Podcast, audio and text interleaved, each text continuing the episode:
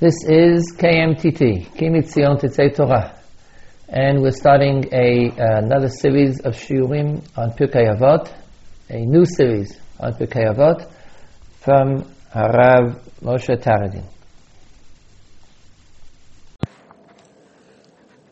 The twelfth Mishnah in the first parak of Avos is a very well-known Mishnah it, of course, introduces us to the two Talmidim of Shmaya and Avtalion, none other than Hillel and Shammai, perhaps, not even perhaps, one can state with certainty, the most famous, do, uh, most famous team listed in the first parak in, Mission, in Mesechas Avos, the most contrasting duo, the differences between Hillel and Shammai, based on all the stories recorded in there about them, certainly the positions they took. Um, historically, they weren't just individuals, but Shammai and Hillel founded academies of learning. They weren't even called yeshivos of Shammai and Hillel. They were Beis Shammai or Beis Hillel, which suggests that their traditions weren't just based in the academic world, but somehow these traditions, these different traditions, filtered out into overall life, overall existence, Beis Shammai, Beis Hillel. Uh, the Gemara talks about the students of Hillel made a conscious decision to marry the students or the, the, the women of Shammai, even though they had a very well-known machlokus about Yibum. So it does suggest that the differences weren't just limited to the beis medrash and to the machlokus about a tosva, no tosva obviously machlokus about a, a, topic, but that somehow there were cultures and, and communities that affiliated themselves with these different traditions. So Mishnah Yud Beis begins a series of three Mishnayos which describes statements authored by Hillel, and then there's one Mishnah describing statements offered by or authored by Shammai. Hillel's first statement is about Aaron HaKohen, Mitalmidav Shal Aaron HaKohen, disciples of Aaron. It's a very poetic way which Chazal employ to describe an individual who never met a person or, or someone who inspires them, but is able to absorb their legacy and their lifestyle so deeply and apply it, they're actually considered a disciple of that person. So, for example, the Gemara in Brachos describes someone who is kovea makom letzvilasa, who establishes a makom kavor for davening, is considered a talmid of Avram Avinu. He walks in the ways of Avram Avinu, or the well-known Mishnah in Avos about a person who has an ayin tova and a ruach nemucha and an nefesh shvela, low spirit, is humble, is generous eye, is considered a disciple or a talmid of Avraham. In the reverse, someone who is stingy, someone who has an evil eye, someone who is arrogant, someone who is overambitious is a disciple of Bilam. So this is a common phrase which Chazal employ, and it, it's a very, very colorful and it's a very um, powerful phrase, not just to learn a lesson from someone, but to learn a lesson from someone in your past that you've never met, but to learn that lesson so deeply, and to live that lesson so profoundly and constantly that you're actually a talmid of someone you've never met, which reminds us that the Rebbe talmid relationship in Judaism and Yiddishkeit is not just limited to interpersonal interaction, but can span generations. You look back to people in your past and you become so excited by the lifestyles they lived and the values which they professed. that You can actually see yourself as a talmid of that person. So Hillel was describing those who are Talmidim of Aharon HaKohen. Interestingly enough, he doesn't use the word Aharon HaKohen, which we so often describe Aharon by. He just describes Aharon because he's not describing Aharon's primary role which we normally associate with Aaron, the ceremonial ritual role to officiate over sacrifices in the Beis Hamikdash, to assist in avoda. Referring to some of the personal traits which Aaron um, developed, personality traits, and how he expressed those traits, and and the impact he had on so many people. Um, Aaron is a lover of peace as a lover of human beings. Ohev Shalom Berodev Shalom, number one. Ohev Sabrios, someone who loved human beings. Mekar Latara was successful in attracting them towards Torah. And perhaps one could claim that this was the, the structure, the, the substructure of Aaron's personality, which allowed him to be a Kohen and serves as a model for future Kohanim because one of the great crimes of history is the abuse of power and the abuse of religious power. And there's no question the Kohen is vested with religious power, and what prevents that power from being abused, as it was by the sons of Eli in Sefer Shmuel, who clearly abused their power and exploited people. And it's the humility, it's the lover of other people, it's the sincerity to bring them closer to Torah that Aaron possessed on a personal level, which protected against the abuse of power that his title may have invited. So it is interesting that Hillel does not describe him as Aaron HaKohen, but Aaron.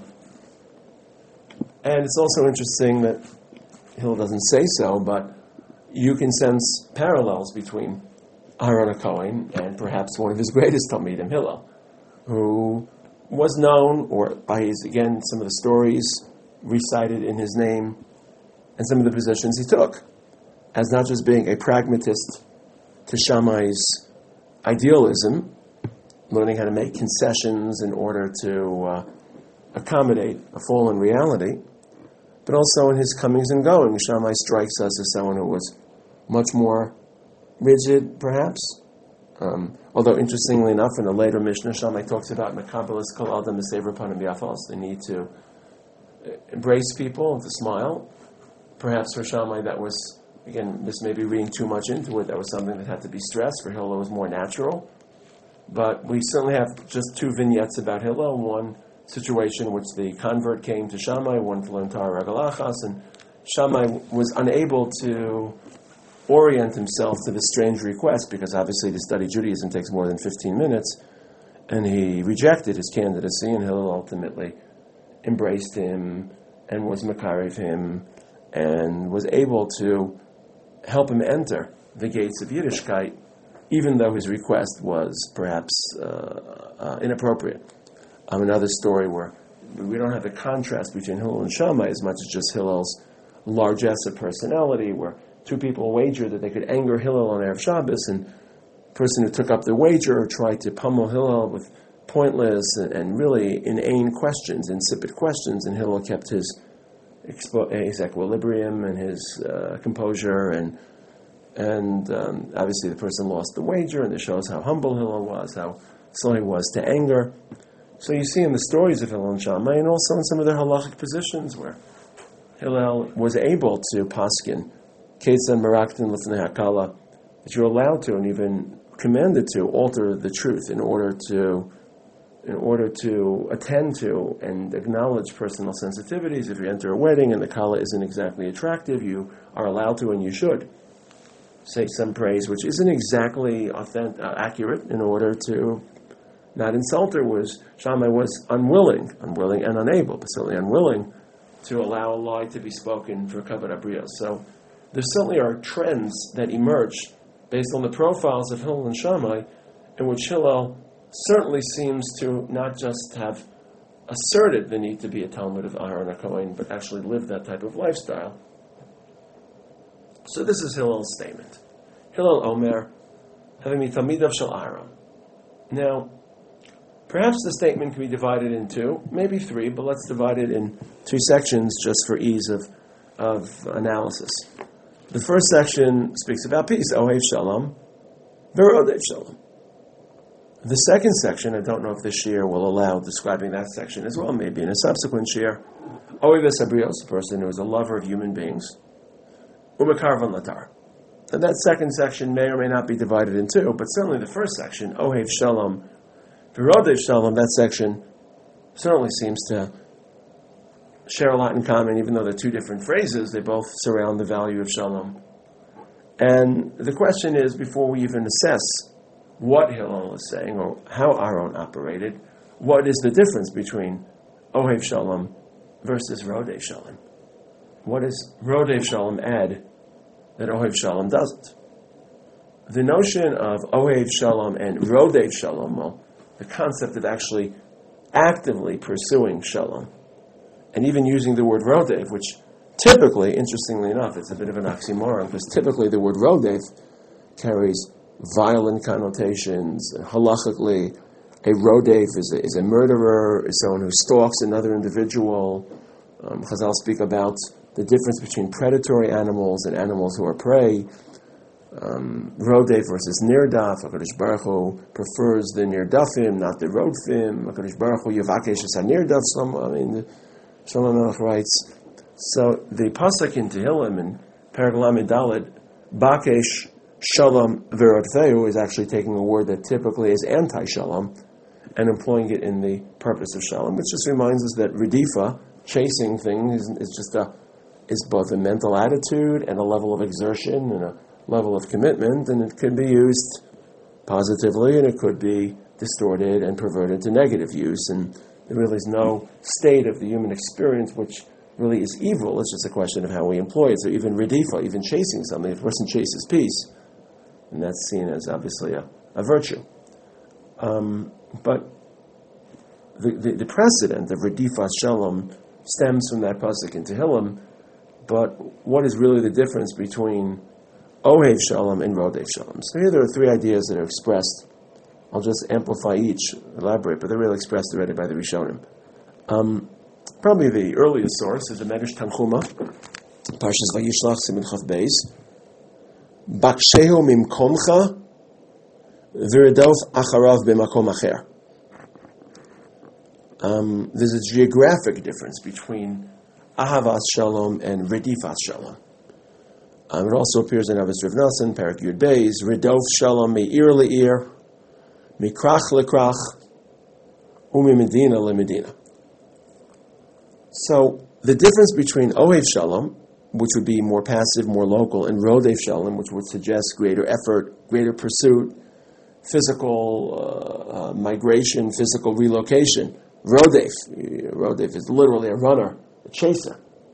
It could be incremental, that's certainly the connotations of the mission of Izrav Nasan, that Ridof merely increments Ahava Shalom. Ahava Shalom is is uh, is one level, and Rodev Shalom means even if, even if you're forced in the service of Shalom to travel, and that travel could be literal, that travel could be figurative, it could be a, a mental travel, pushing yourself to be creative, pushing yourself to, to greater resources, to greater investment. So this matter doesn't really suggest a stark difference between Ahava Shalom and Rodev Shalom. It's almost as if Rodev Shalom is intensifying, is sharpening how much effort should be placed in the pursuit of shalom, even to the point of redifa. But there really isn't a contrast between the two. Whereas the Medrash in Tanchuma does create, does suggest more of a contrast. Bakshehu mimkomcha viradov acharav bim makom acher. Look for it in your local arena and pursue it even in other places. What would the difference between local peacemaking and broader peacemaking be? Um, perhaps, as strange as it sounds, sometimes it's harder to create local peace because you're more part of the, the current context. And when you're more part of the current context, it's harder to, you're not an objective outsider. So, could be it's not just an increment that Baksheu that Rodei Shalom in different places is more of a challenge. If anything, sometimes it's easier to be a Rodei Shalom as the Medrash Tanchuma suggests in a different place. Uh, sometimes it's easier to be a mediator if you're an outsider. If you're an insider, it's harder. So this Medrash Tanchuma, which assumes that Ava Shalom is local and Rodev Shalom is, is, is global or is a different location, may be inverting the, the, um, inverting the order of difficulty. That Rodev Shalom elsewhere may be easier. Not just maybe easier, but if it is easier, maybe more important. Maybe sometimes local shalom may be more difficult to achieve, and if we should sideline yourself, if we'll just boomerang, if we'll just be counterproductive, but you can bring shalom in different locations, and that would be something that you could try your hand at. Um, again, that's also assuming that it's literal. Um, there could be also a figurative read for Bakshelim Komcha Veradov Acharav and Makom um, Mekomcha could be practical. Makom could be just a larger scale that a person has to be concerned, not just in his own house, in his own community, experiences shalom, but that there's a global peace, that there's a global harmony.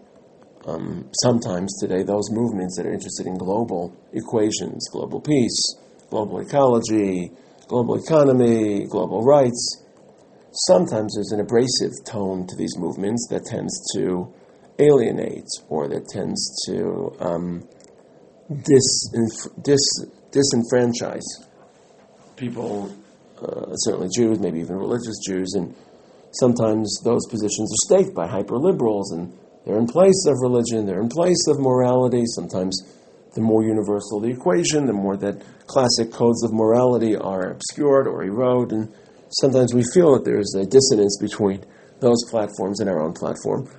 And a mission like this can remind us that there really isn't an inherent dissonance, isn't an intellectual dissonance. It's just that sometimes the proponents of those movements speak in place of religion or as a substitute for religion, and sometimes anti-religion, and we have to disassociate ourselves with the actual movements. We can't disassociate ourselves with the platforms. And in Israel, in a slightly different context, but a related one, unfortunately, the religious establishment has ceded the platform of social justice and social welfare and rights of, of the vulnerable, that has been ceded to the left wing parties, so that we immediately associate the left wing parties as those who carry the flag of social justice and social welfare and social consciousness, and really that's very much part of a religious person's platform. And to be careful that we don't abdicate the platform just because the most vocal proponents are those whose value systems so harshly differ with our own.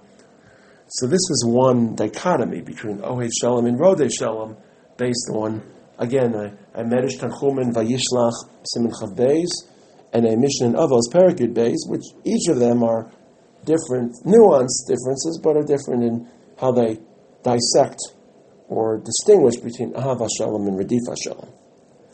Um, the Meiri provides a, a very, very intriguing difference between Ahava Shalom and Redifa Shalom, according to the Meiri. Ahava Shalom is perished to Abbas of Nasan. Ahava Shalom is social. person looks at his world, at his society, at his friends, and desires peace, covets peace, harmony, healthy interactions.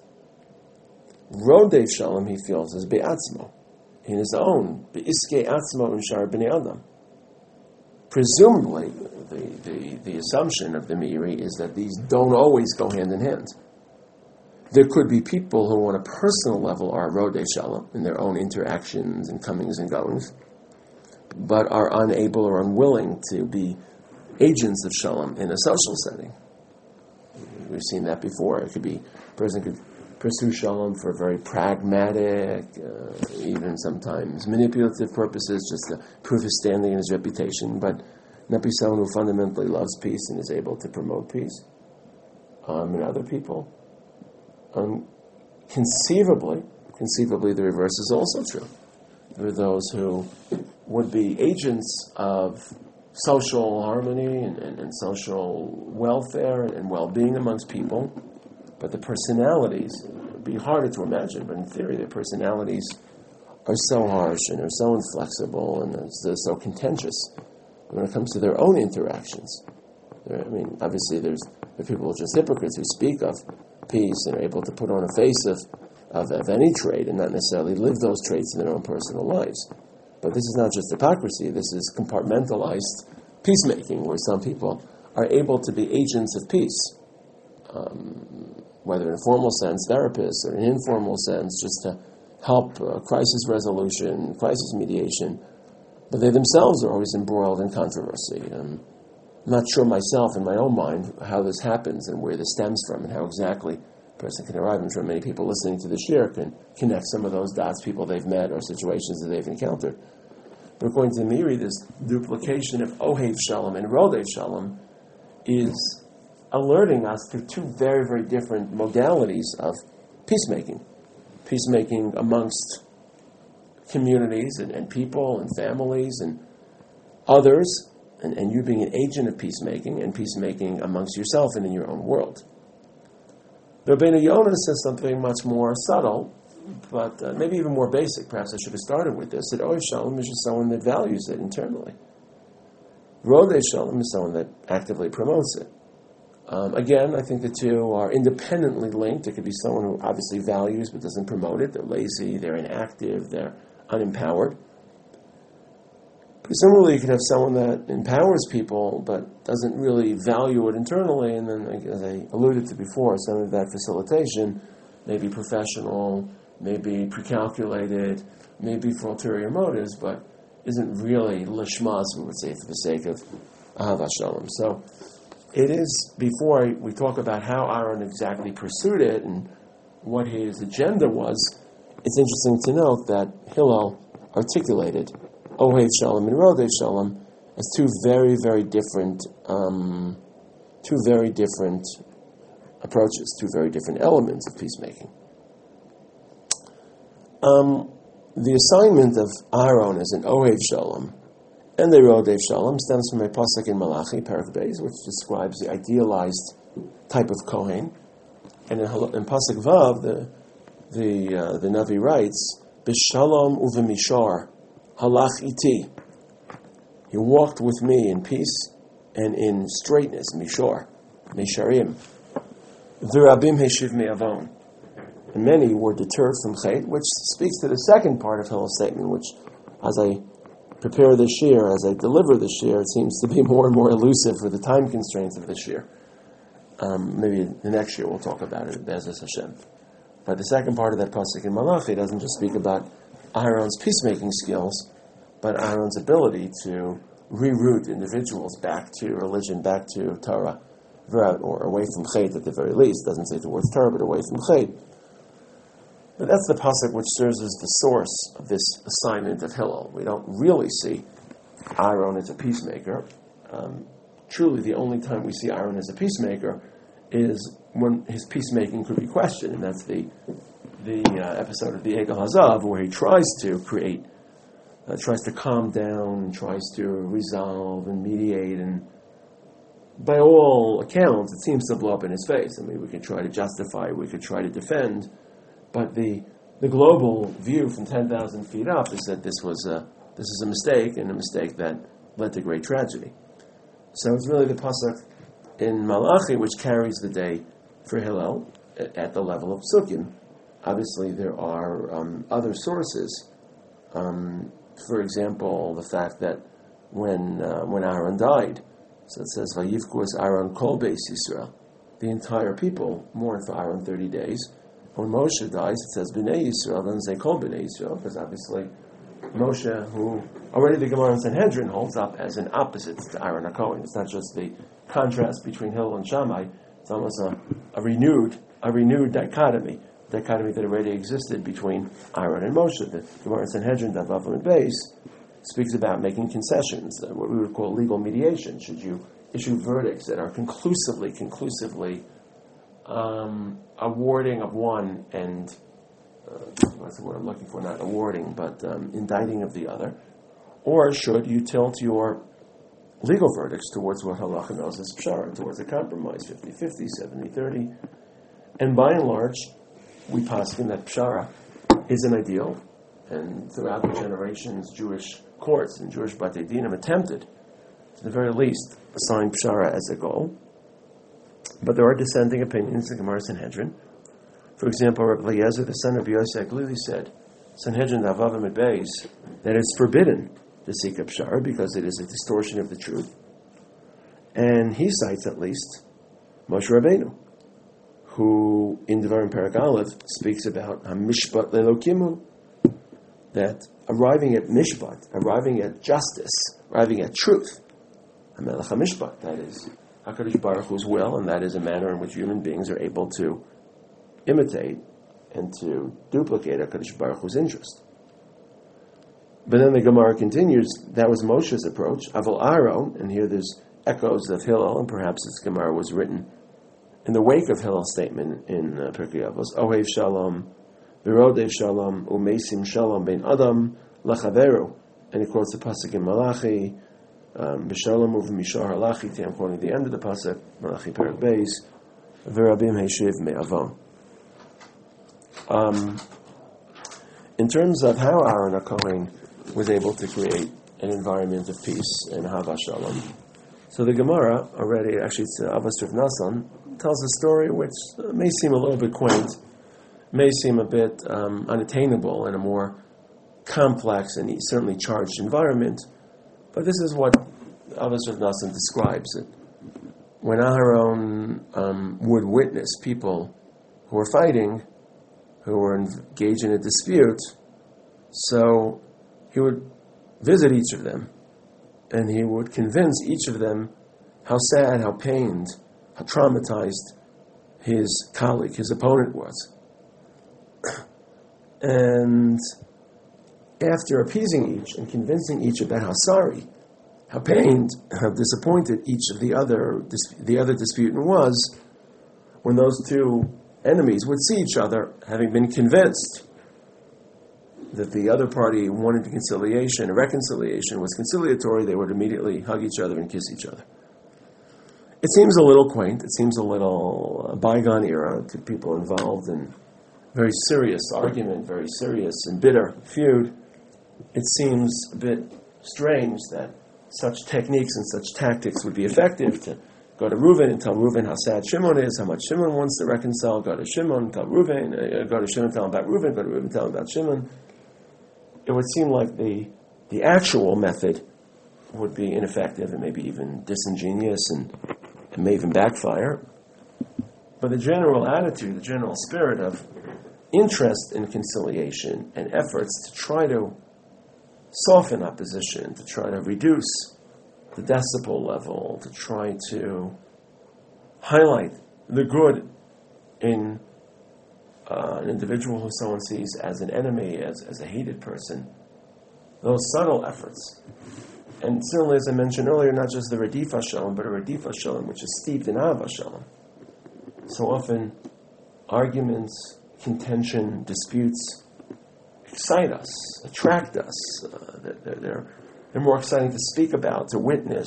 Uh, they bring, I say this uh, sarcastically, they bring color and, and interest to an otherwise boring life peace and prosperity and welfare and harmony are so boring. And so often they have dominated our cultural interest. Uh, certainly the last 10 years, the last 15 years, the evolving or emerging predominance of reality shows, many of which put people in stressed or strained situations just to see feuds erupt and, and bitterness rage and comedy when it's a comedy of aggression and comedy of, of creating hate and ill will. Or um, some people call them shock jocks, people who will say things that are intentionally provocative to create a scandal, to create um, disunity.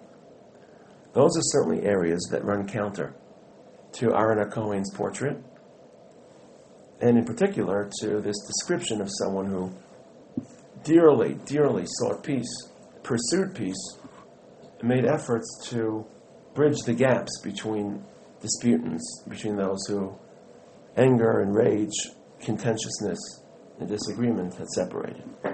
So, this is really the first part of Hillel's profile of Aaron and Mirza Hashem. I'll have the opportunity to describe the second part. It's based on the pasuk in Malachi, B'Shalom over Mishar Halachiti. In ways, it's an autobiography of Hillel, so that's what makes it so poignant. Moshe had to play his role, obviously. Aaron had to play his role. Not that we should all line up to celebrate Aaron and Chalil Vachas to excoriate Moshe Rabbeinu. It's necessary to have that balance. Someone that pursues truth, someone that doesn't fudge or doesn't uh, mince his words, but provides people with that stark sense of the way things should be. Even if it's unpopular, and Moshe suffered, not just in his death and the limited mourning and eulogies, but through his life. It's clear how he suffered because of the positions he took. He wasn't afraid to take positions. But it's the portrait of Aaron that Hillel wants to strike and accentuate the Ohev Shalom and the Rodeh Shalom.